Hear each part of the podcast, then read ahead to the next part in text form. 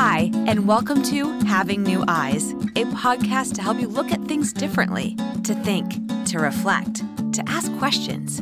The real voyage of discovery consists not in seeking new landscapes, but in having new eyes. Marcel Proust. And now here's your hosts, Bob Hotard and Jim Jones. Everybody's talking about how the world's gonna end. Everyone, welcome to episode two. I'm Bob Hotard in San Antonio, Texas.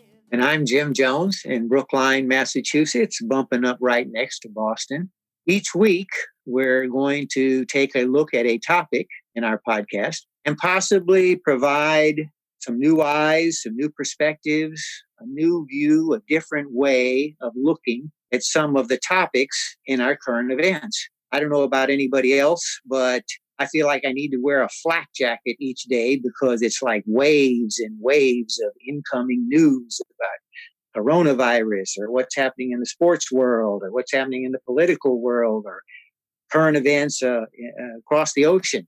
But what we will do is take a look at this idea of identity, how we as people define ourselves, which includes also our behaviors. And each week, maybe provide a perspective for the listener to this podcast that might make them think, well, yeah, I never thought about it that way. So that when they're looking at a news item, a current event, they might find themselves connecting to it in a much deeper and thorough way, rather than just a bunch of facts in black and white printed on a page. Could be exciting, could be something new. Let's give it a shot. Great, great. I'm glad you said that, Jim, because I, I think what we've talked about before, really identity is going to be the underlying theme, uh, actually through the whole podcast, but for sure this this first season. But this week, we're going to talk about integrity. And, you know, so how do you define integrity? To me, the first thing that comes to mind is, well, that's just doing what's right. But, well, what is what does doing what's right mean? And in doing what's right in whose mind? What is what's right? How do you define integrity? Just off the cuff, top of your head. Well, you know, if we could go back in time and be really creative, we could have this same podcast with Socrates and Plato sitting at a table with microphones in front of them, because this idea of looking at what makes a good person, what makes a person someone with integrity, is something that originated, as far as we know, back with them when they were exploring this idea. It seems like it's a, a human quest to figure out, how can I be a person of integrity? And oddly enough, when we talk about qualities in human beings, we can talk about, can you define honesty? Oh, yes. And they can talk incident that they've seen where honesty occurred. Or could you define courage? Oh, yes. When that firefighter went into that fire and everything. But integrity, it gets a little vague. We know it's something good. We know that it's something high. It's gold-plated. But if you said, well, make a list of the five times that you saw integrity this week, that would be hard for a lot of people. One of my first encounters with integrity was back a couple of decades ago when I was asked to speak at an integrity conference on policing in uh, Washington, D C. Janet Reno of the Department of Justice was very interested in reiterating police officers and everybody in law enforcement about how important it was to be people who adhere to certain qualities, certain things like honor and honesty and justice and courage and being ethical, which come under the umbrella of integrity. And in speaking that day, it wasn't to convince them, here's a list of things you ought to do to have integrity. It was to do what we're doing, kind of explore and look into our own lives and current events of what's happening so that we might work around this topic of integrity and maybe bring us closer to being able to do it ourselves or to act like people who have integrity in what they do. So with that in mind, I went down to Washington and I was very pleased that there were many people who wanted to explore that topic because they know that with their identity, particularly in policing, you're the ones that uphold things. You have principles. The only problem is when you have principles is principles can be challenged, as we're going to talk about today. And so as we begin to explore in this episode, I hope that we will enlighten to some of our listeners what exactly integrity is, what it means to them, and how when they confront certain dilemmas that arise, that they might have a, a better insight about how to deal with that. I'll, I'll mention that I'm a person who's very interested in the arts. I love film. I think I learned how to hold a cigarette watching Humphrey Bogart do it on film. I'm revealing my age here. I think I learned how to be, or act anyway, be a little suave, to be around the opposite sex by watching, you know, people like iconic figures like Gary Cooper and, and uh, Jimmy Stewart and everything. So I was very moved when, again, a couple of decades ago, I saw the film Serpico.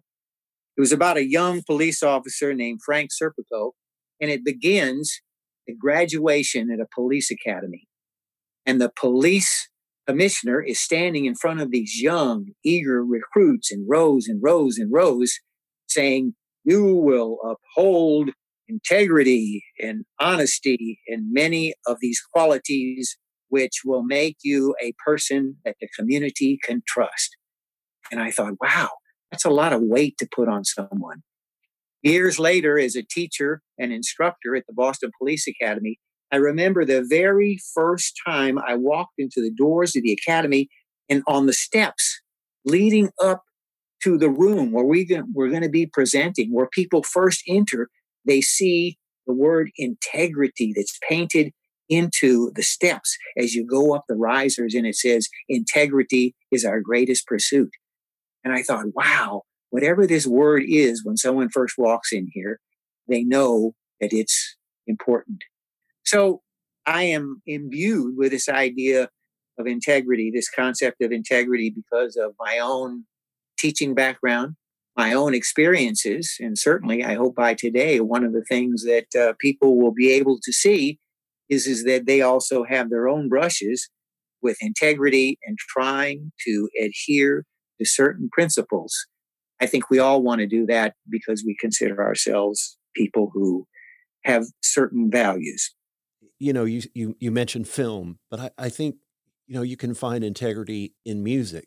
Is it the difference between an artist who just wants to sing or just wants to play other people's music? And sure, that's reputable. That's uh, something many of us could only dream of doing.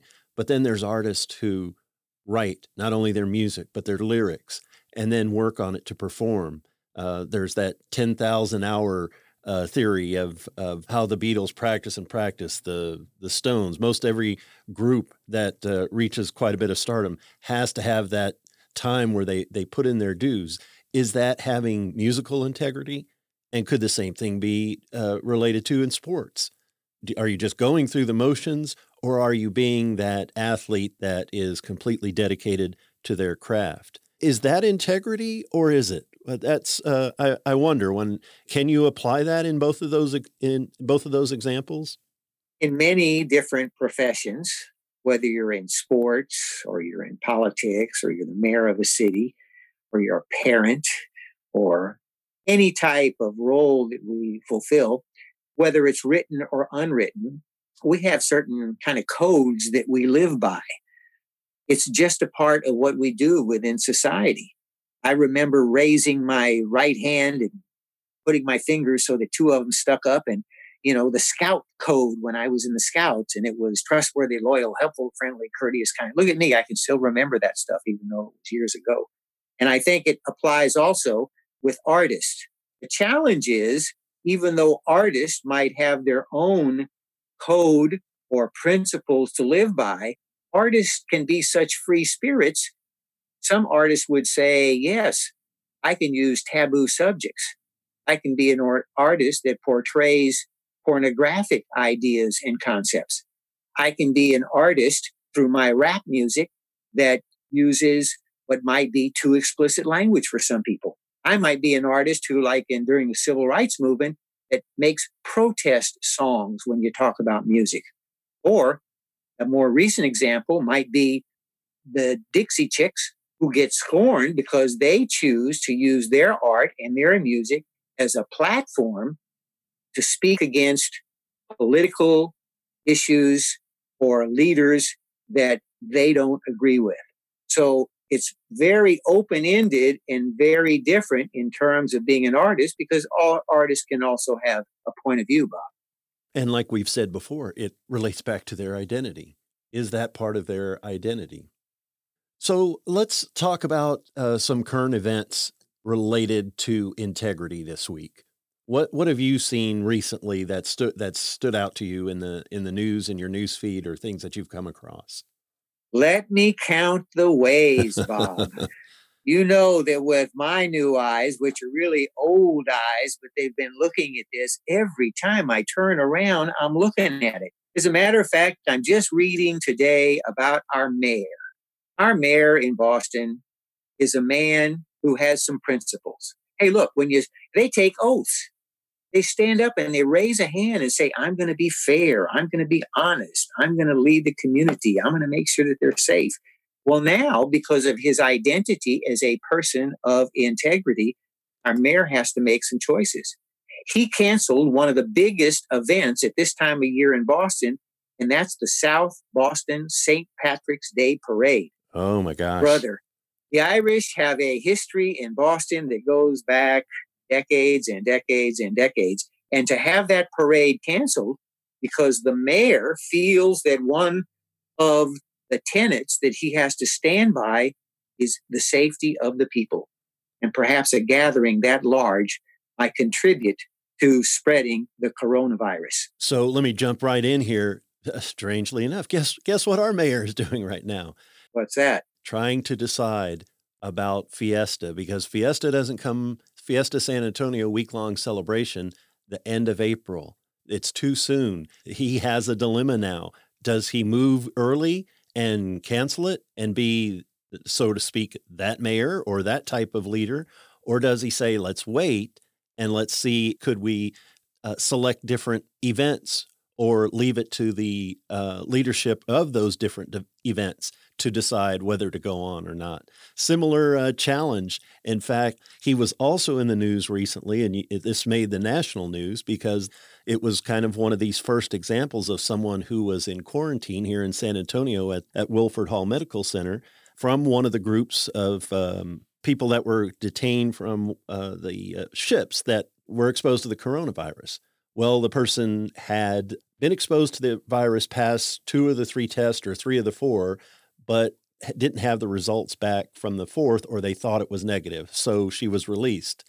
Well, so what does she do? She, first time she's been free, quote unquote, for weeks or months. I don't know how long, most likely weeks, and uh, let's say days and weeks. So she goes, checks into a hotel near the airport and goes shopping at one of our most popular malls. Well, then they get the results back. And they find out that uh, the fourth or third or fourth test is positive for coronavirus.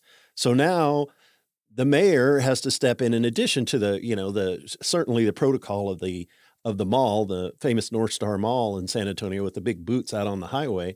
Yes, they have to close down and do a deep cleaning, but the mayor has to step in and say, you know, look, this is this isn't right. We should not. This should not have happened on our watch. The C D C messed up.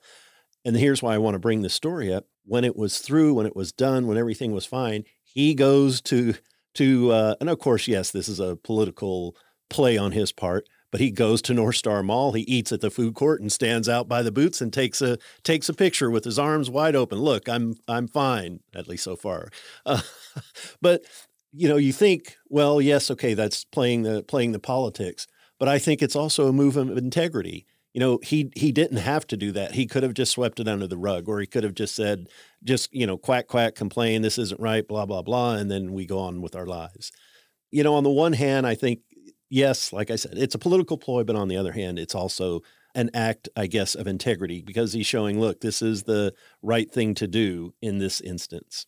You know, our mayor certainly is a, a likable guy, but at the same time, he knows, as many of us, whether we've examined it or not, when you have a certain identity like mayor, and people trust you to adhere to certain principles, and you make choices, you might ruffle people's feathers because of those choices which you believe will keep you adhering to principles that make life good for all. Now he is considering the shame of all shames, canceling the Boston Marathon. Mm. Another big tradition. Oh, man. What are the consequences? Well, the first thing is economic loss.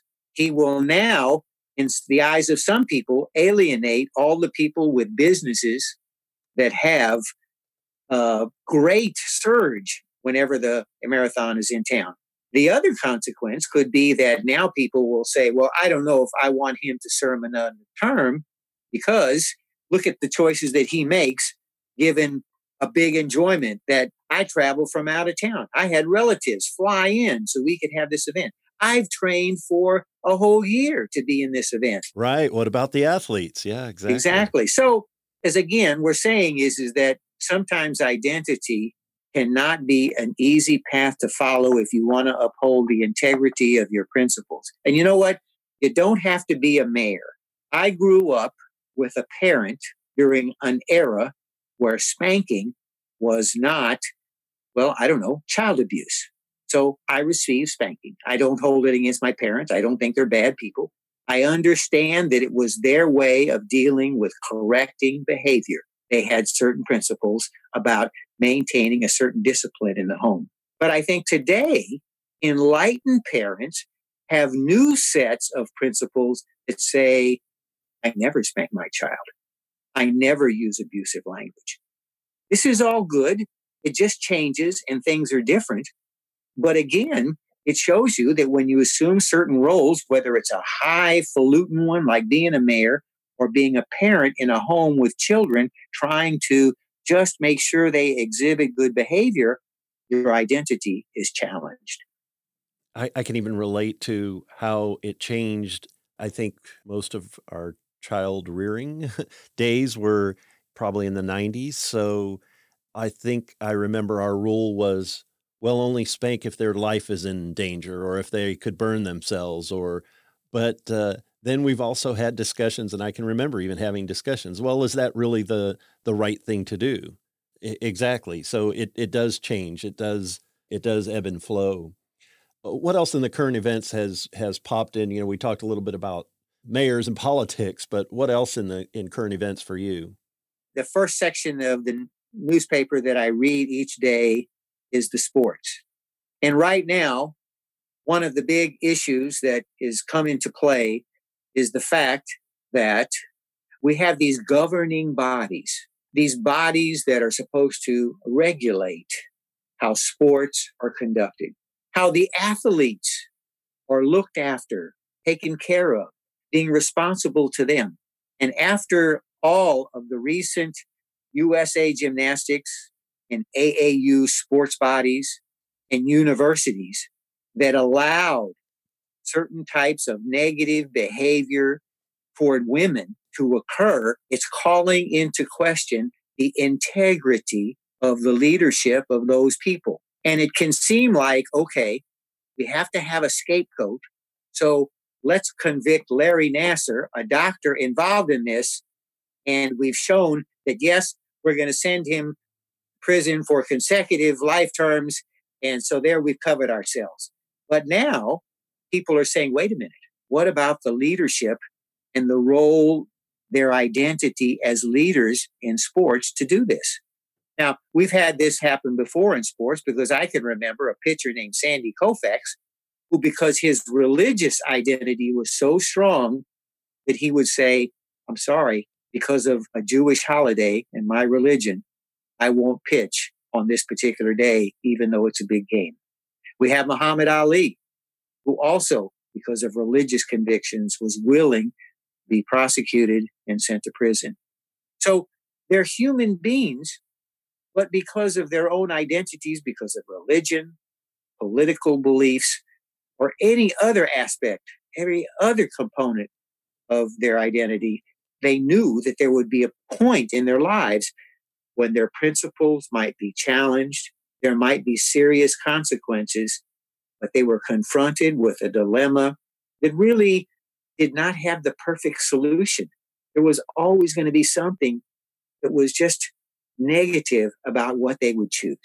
So the sports field is still involved in, and I'm reading about this each day, it seems. And and we talked about the uh, Colin Kaepernick last week in the first episode. So one of the things that I came across had to do with a lawyer. So the, it was an Atlantic article that I read recently about Erica Newland, Yale Law School grad. She went to work as an attorney advisor in the Office for Legal Counsel in the Obama administration, but stayed uh, after the election.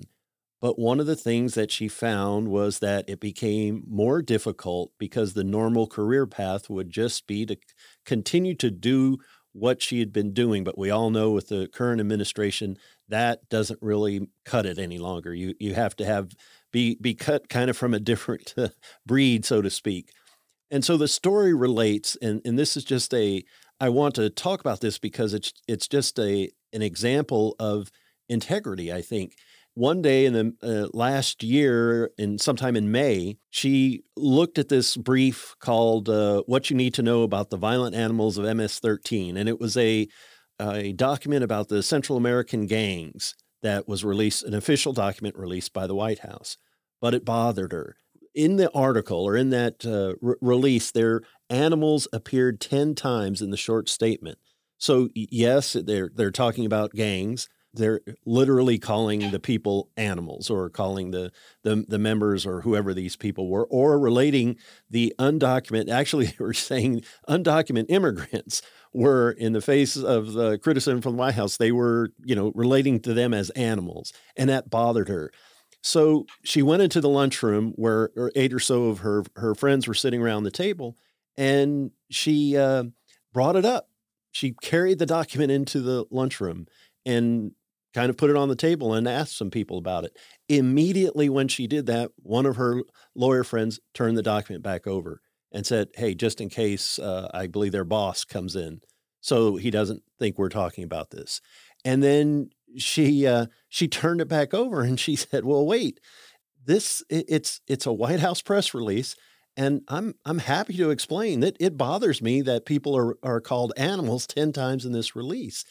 And to her dismay, silence. No one said anything. It was like, no, that's you're you're not doing that. And the, the article says, so that's the last time she she uh, joined her coworkers in the in the lunchroom. And of course, we know the rest of the story. She later later resigned. But I think it's an it's an example of integrity, where she found something that said, well, wait a minute, this isn't right. I want to talk about this. I want to open a conversation just with my peers, just in the lunchroom. No, that was a, this isn't a criticism about anything about the administration. It, it's real easy to do that. I'm just thinking about this as an example of integrity, where she wanted to have this conversation or bring this up. And this is, you know, I guess lunchroom politics. It happens all the time in the workplace, where you can go and sit in, sit and eat with someone, and someone brings something up, and you have to make that decision. Is it okay to talk about this? Is it not? And of course, like we said before, I think it relates to your identity and who you are and what decision you're going to make and whether or not to join in that conversation. The lunchroom, just like here in Boston, riding the subway, is one of those democratic places where we can all sit together and express our thoughts and ideas, and be in a room together and feel like we belong. We're all together here. One of the things about identity and sticking up for the principles that are aligned with your identity, when you're in an in-group like that, hey, I'm one of the people at the table with my friends, I'm in the in-group, is if you choose to stand up to principles at times or raise an issue, you could all of a sudden become a member of the out-group. Being an out-group in society as a whole, or being the a member in the of the out-group at the table where everybody and your friends have just been alienated. This is one of the consequences of sometimes having to deal with who we are as people. Because remember, as I said, identity isn't just about the labels that we assign, like father, mayor, baseball player, et cetera. It's also about state of mind. In this moment, when this occurred, when this woman passed this out at the table, and I saw that she wanted to raise this issue talking about animals, who am I? Am I a person that says, wow, this is kind of a heavy thing, but I'm going to do it anyway? Or am I a person that says, no, I don't want to have anything to do with that, so I'll just hand the paper back to her, absent myself from being involved in this?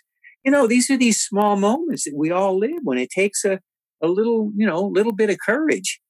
I'll say that uh, probably for me, being a teacher, that I know that it's embedded within the curriculum of teachers to raise issues of integrity within the American political system and history. We know this because it's written down on a piece of paper. It says in certain school systems that you're supposed to talk about the moral and ethical dilemmas of the Vietnam War. Should we get involved or not? The moral and ethical dilemmas of whether we shoot or employ or use nuclear missiles or not. I mean, this is very current right now. What does the United Nations and the most of the countries of the world say about using gas on human beings? Chemical warfare, right? Who are we as a country at this very moment? So again, it's those identity issues. And the reason that I mention this is because I read an article recently about a mayor in Hanau, Germany. And in Hanau, Germany, there had been a rise in some of the Nazi uh, supported by their beliefs, these militants who basically went into a minority community and killed nine immigrants. The local community in this town, Hanau, came out and marched as a protest to show as a, as a support for all the immigrants that we don't like this kind of stuff. The mayor decided he was going to increase political presence in these immigrant communities. And immediately when that happened, he started getting graffiti outside his offices. He started getting death threats, even though he was just trying to be a person who held to the principles of protecting everybody in the community, every aspect of the community. He was basically a person now who lived in fear because he had to suffer the consequences of standing up to principles. This can be some very tough stuff to re- remain true to the person that you really are, the role that you have within a community and society. I'm hesitating because I, I want to go there, but and, and I think that story that you related in Hanau, Germany, uh, reminded me of when Trump made the statement, and, and I'm just going to say the statement. I think everyone's familiar, or they can Google it and look it up. Well, there's good people on both sides, and that outraged a large number of people. Whether he used the right words or not, the thing that struck me was if you pull that back from the incident and you apply any type of moral or religious principles, I don't think Christianity has a uh, a, a lock on the concept of uh, loving your enemy or or uh, treating everyone with respect, whether you agree with them or not. And I think that's the That was that's really the core principle. Was it said in the right way or at the right time? Probably not. I don't know. Is this is this integrity? Is this some? Is this valid as an integrity discussion? Certainly uh, identity, but I stopped and think. Well, yes, there there are so many people that are outraged, and that's that's terrible. That's a terrible thing. He's a racist. He's a bigot. But when you step back and you say, well, let's let's look at this from both sides. What was he trying to say? Or what was the point that he was trying to get across? Or maybe he was or not. But I think you have to be able to, if you're going to have a conversation with someone who is a Nazi or someone who is a white supremacist, how do you do that? How do you have the integrity to say, okay, no matter what has been said, done, let's sit across from each other and talk about why you think the way you do. And I'll I'll relate one other, not current, but uh, local event here in San Antonio that took place in the nineties that we we actually had a gang peace summit. There's a couple of individuals who I know, uh, Ann Helmke and Mike Harrington, were instrumental, both uh, religious pastors, but they were instrumental in getting two rival gang members out of there. They, they were literally picked up in separate cars that night and brought to a neutral location. They sat in a room and faced each other and talked. The result of that peace movement was did have an impact on gang violence in San Antonio, where it was reduced, but it came from those discussions. And you have to relate and say, that's having integrity. That's having enough, I don't know, gumption to to do something like that. But it's also it's also saying, I'm committed enough about doing what I believe is right to not just say, hey, I'm going to tell you what's right, A, B, C, D, but I'm going to do something that, you know, no one else has ever done before. I'm going to sit across the table or get two people in the room and have them have a dialogue about what's right and what's not. Well, I think you just mentioned, embedded within what you were just saying, about the importance of identity and language. Because one of the things that certainly I'm not the most articulate person at many times in the way I want to express myself is, is that when we are very high in leadership ranks in the country, you know, whatever you say is going to be broadcast to millions of people the next day, the next hour, the next couple of moments because of the immediacy of the media. And we have to be very careful with language. Having myself been involved in the nineties with the anti-violence movement by leadership in the city of Boston against gangs and trying to bring people to the table, we had to be very careful because sometimes there is loaded language that can be used and perceived by other people as a pejorative or negative against them. When you have a police officer standing in front of a group of community leaders and from those same communities having young, mostly African-American and Latino men, and using the reference to them as when these young thugs are out on the street, my gosh, the reaction was palpable in that room. I can remember that moment when you knew that he had just used the wrong word to describe the identity of people who are already stereotyped as, you know, if you're a young black male wearing a hoodie walking down the street at night, mm, for a lot of people, that's usually a negative perception of who you are and your identity. Yes, language is important. In addressing these issues, it takes great courage because, let's face it, we're human beings. We're going to be imperfect. We're never going to have the right solutions, and human behavior is just so unpredictable. I'm not an avid watcher, but every now and then I'll I'll, uh, I'll watch some of the um, police cam uh, programs on uh, on T V that are streamed, and uh, now there's a live police where they go all over the country, and you know, here's what's happening now. Uh, but the the police cam, I think, gives you an interesting perspective because it's almost like an instant case study of integrity and identity. Uh, but especially with law enforcement.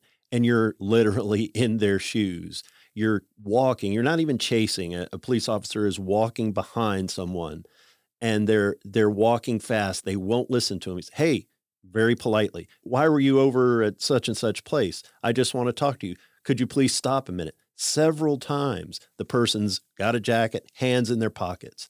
They're walking maybe eight feet in front of them. So how does that police officer have integrity in that moment of choice? And the real question is, do they have the right reactions, and can they react quick enough and in the right way and still have integrity, or still be the police officer who's doing the, the right thing? Male or female, it doesn't matter. And most now, their first, not say weapon of defense, is a stun gun. So they're they're not reaching for their pistol or, or firearm anymore. They're reaching for a stun gun.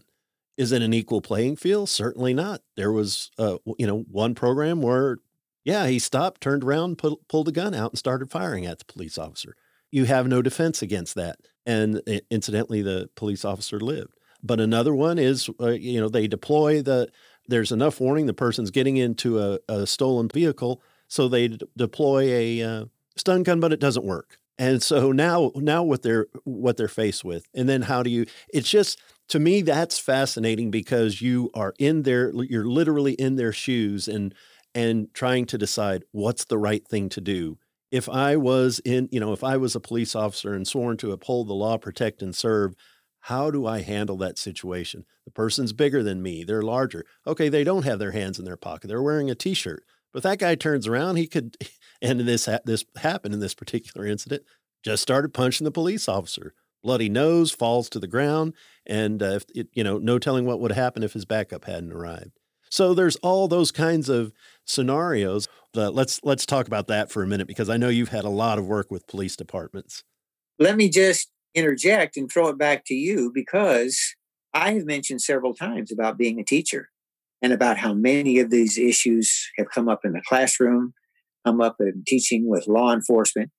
As an engineer, as a scientist, so to speak, in a different direction, have you seen how dilemmas in your sense of identity and integrity have affected you and your work?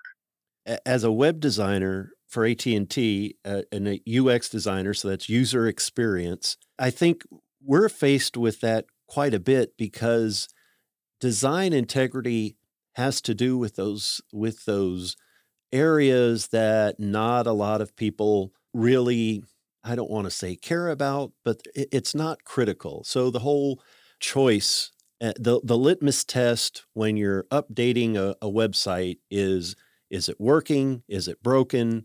Uh, is it legally accurate? And past that, you know, if if uh, a user can use it, well, that's good. And if it looks good and it follows the standards, oh man, you've you've really done it. But when it comes down to the nuts and bolts of making money and not making money, you're in a decision-making, testing uh, discussion about, okay, how many defects do we have in this release? How many things are wrong with this part of the website? Can we fix those? Yes, no, these are critical. We have to fix them for legal reasons. The website's broken. It won't work, so we have to fix that. Well, what about the uh, font size and the style of the buttons? Oh, let's just, we'll fix that after the release. That sounds, you know, kind of humorous and something that, oh yeah, you know, okay, who's going to worry about that? What difference does it make? But there's the rub. How many times would you go and pay a bill at your utilities website or your phone or, you know, fill in the blank when you can't find the right button, or one time this would look gray, now it's black, it's this time it's in a different place.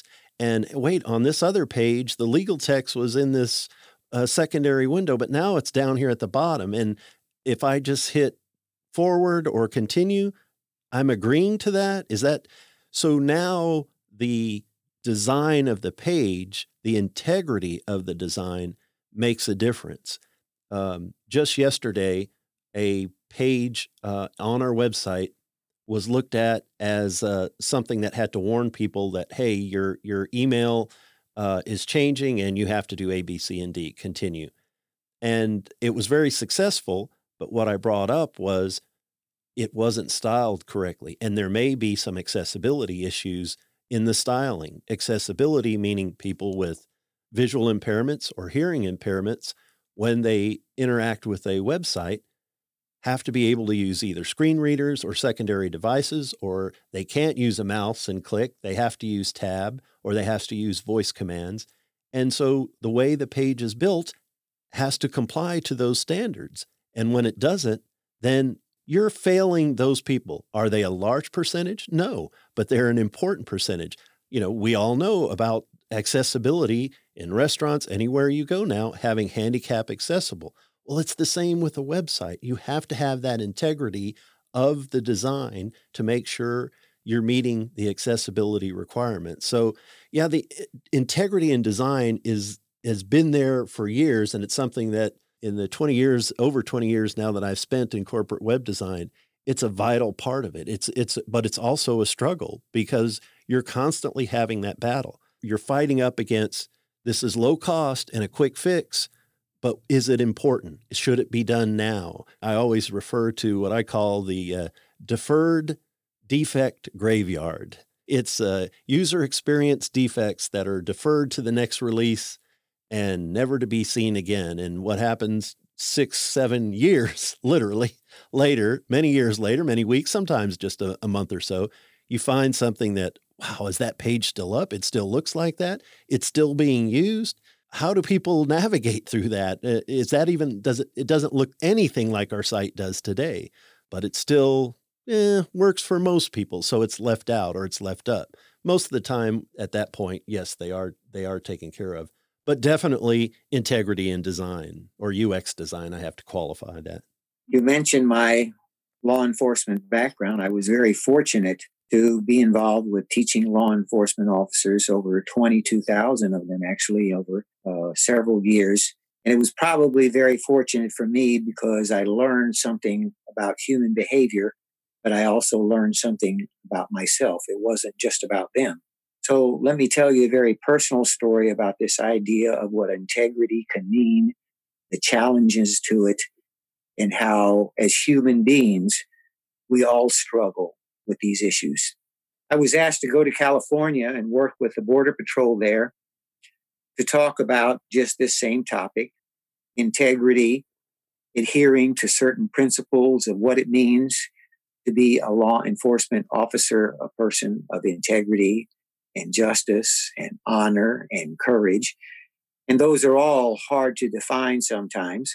But at the beginning of each session, I always tell them, because this is very important, that I will adhere to confidentiality so that if there are things spoken in that room, I will not disclose them to anybody. Because, you know, many times people fear that leadership might hear something and take that as a, as a negative or a criticism. And even though leaders shouldn't do this, might try to exact some revenge on people who speak in certain ways. I wanted, not just I wanted, I had to do this so that there would be some honesty in that room about human beings talking with each other, and they could remove their kind of law enforcement facades or masks and just talk about being human beings.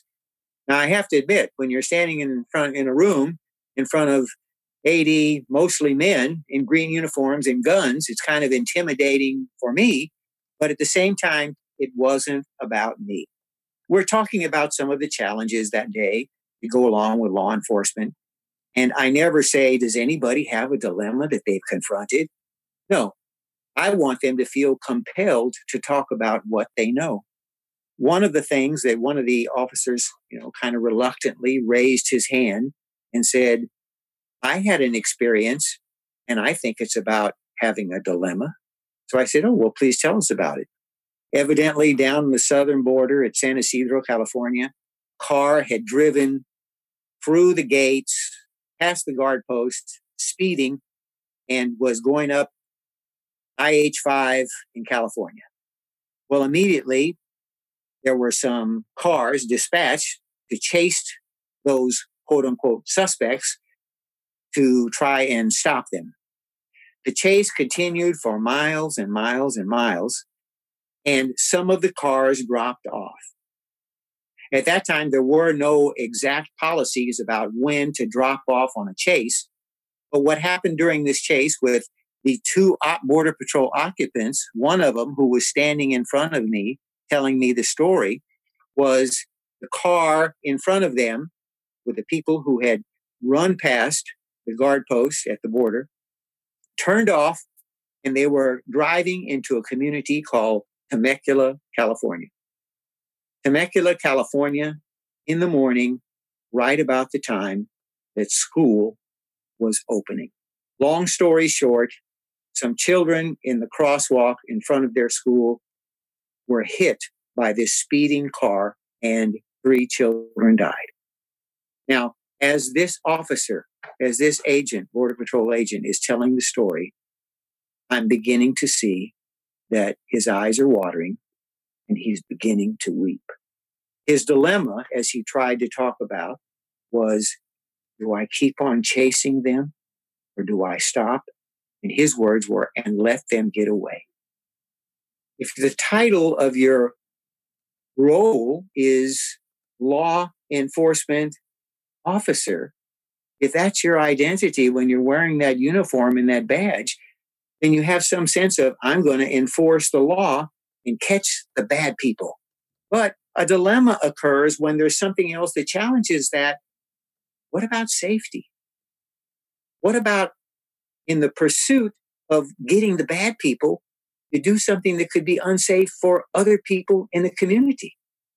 That's a real dilemma. In this case, involved life and death, where this officer had to make some choices in the middle of this high-speed chase.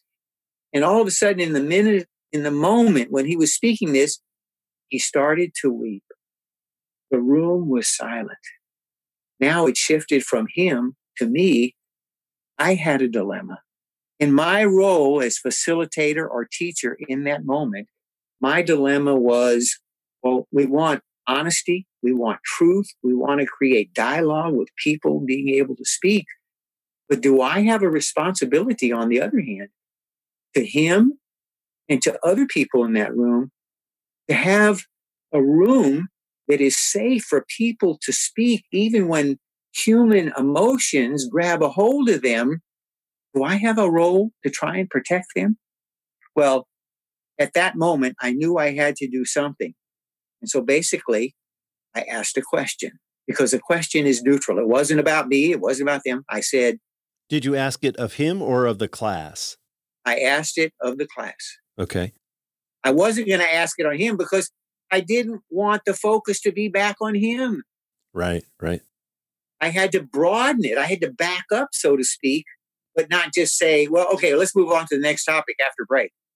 So I said, what's happening here? I looked everybody in the eye and I wanted their perspective. What, what's happening in this room at this moment? And I said, take out a piece of paper and just jot down. What do you see happening in this moment? Is with any class, some people are going to say, oh yeah, let me take out a piece of paper and write down something. And some people kind of looked at me and said, duh, in their minds. And other people were just kind of deciding. But you know, in a room like that, all it takes is you look around a room and what everybody else is doing, you know, because we want to belong, we want to be part of the group. We take out a piece of paper and start doing what the group does. And they wrote down their impressions. It gave me the thing that I most needed at that time. I just needed some time because I didn't know exactly what to do. And that moment while they were writing, and sometimes we can do this when faced with a dilemma, sometimes we can't, we need just a, a few a few moments carved out in time to say, all right, let me think, how am I going to do this? And I walked up to him and I just said, I can tell this was a difficult moment. You know, if you want to go uh, grab a cup of coffee, get some water right now, uh, uh, you've got a few moments to do that. And I gave him kind of a, an escape so he wasn't quite on the spot. And then we did one of the most important things because, you know, thinking is an activity. And sometimes to think about the dilemmas that we're confronted with, to think about what our principles really mean and how much we would go through to stand up for them. To, just to think about that, that's a very important thing to do because a lot of times it's just too heavy and we don't want to even, we're going to walk away from it, get a million miles away to we don't want to. And many of the comments were very interesting, which I didn't read until later, although some people did volunteer. And it was very reassuring because basically what the few people who commented without being forced to said was, you know, sometimes your greatest sense of identity is I'm just a human being. I'm imperfect. I make mistakes. I don't know how to handle this. You know, when you put on a uniform with a badge on it and you are out there standing on the border at two o'clock in the morning or in a, in a car chasing some suspects, for all everybody's concerned about, you are the United States government. Man, it is all on your shoulders. And most of those people, they just said, sometimes we just want people to recognize how difficult the sense of we're also having a dual identity. We're also human beings and parents and husbands and fathers. And let's not overlook that. I needed to be in that room that day to learn something about them, to learn something about myself, but also to hear that story and recognize that when I see now law enforcement officers, I know that this idea of dignity is important, but sometimes we're also just human beings and we make mistakes. I can't think of anything better to to to end this episode on, because that's just that's at the core of it. It it, it doesn't matter what the answer to the question is. Did he keep driving? Did he stop? How would you handle it? It's the fact that whatever happens, you're just human. You're going to, you you have to decide in the moment of choice, on the spur of the moment. It's impossible to have a one hundred percent success rate. It's never going to happen. You're going to make mistakes.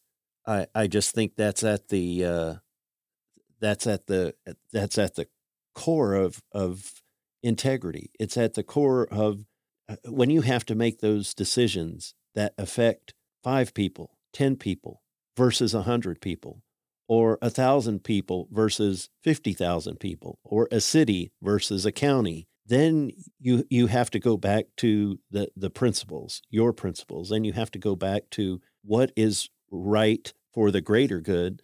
And like you said, Jim, how do you live up to the the the principles that you were sworn to uphold, or that's that's part of your your duty, or in this case, uh, identity as a law enforcement officer or a or a police officer? We all have our identities. And sometimes within the definition of those identities, we have to act. We have to act as a teacher. We have to act as the president of the United States. We have to act as a candidate running for office. We have to act as a person who's on the street today making a decision to help a little old lady cross. The challenge is, is that actions have consequences. And those consequences have to be something that we live with, because sometimes we don't know how to make the best choice and have a consequence occur that we can make a little softer. Sometimes it's just going to be a difficult consequence. My hope is, is that people, in listening to us, sometimes in our inarticulate way, is, is that we like to look at current events and news to be informed citizens, but at the same time, embedded within these stories are human beings trying to grapple with life and just being a good person. And maybe by doing that, we can connect to what we read. And as I stated at the beginning and going back to it, we'll not just see a bunch of words, black and white on a page. To be a person at any level of some integrity can be a really challenging role in our identity. Jim, thank you. And I looked ahead and realized episode three is law enforcement, so it'll be easy to pick up there. We can uh, we ended with a law enforcement story, and I'm sure we'll we'll delve more into that uh, next time when we meet. Thank you so much for your time, Jim, and thanks everyone uh, for yours and for listening in. We'll see you next week. Thank you, everybody. Thanks. Take care. Bye. Well, there you have it. We hope you'll be a part of this conversation as we share our thoughts and ideas. Our goal, as Jim said, is to make you think. Well, after you have thought about each topic, reach out to us on Instagram, Facebook, and Twitter at Having New Eyes Podcast. Use the hashtag Having New Eyes or just H N E, and join us in the Season one dialogue as we explore topics like identity, integrity, law enforcement, and immigration. Thanks for listening. You've been listening to Having New Eyes, a podcast by Bob Hotard and Jim Jones. Download Having New Eyes on Apple Podcasts, Google Play for Android, Spotify, TuneIn, and Stitcher Radio, or on any of your favorite podcast apps. Jim thanks the many students over the decades who were his teachers on a human level. Yes, he was making mental notes. Bob would like to thank his family and the many coaches, teachers, and mentors for the support, encouragement, and inspiration. Find him on Twitter at Bob H. Web Design. Some portions of today's program may have been pre-recorded. Music by Jay Kleiner from the album I Am Me, live from the living room. Stream Jay's music on soundcloud dot com. H N E is recorded in San Antonio, Texas at the studios of Game Day Media Enterprises.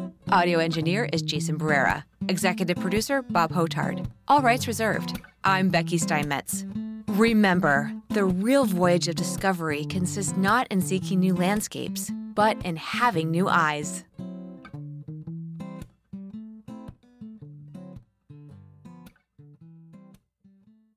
This podcast is a part of the C-Suite Radio Network.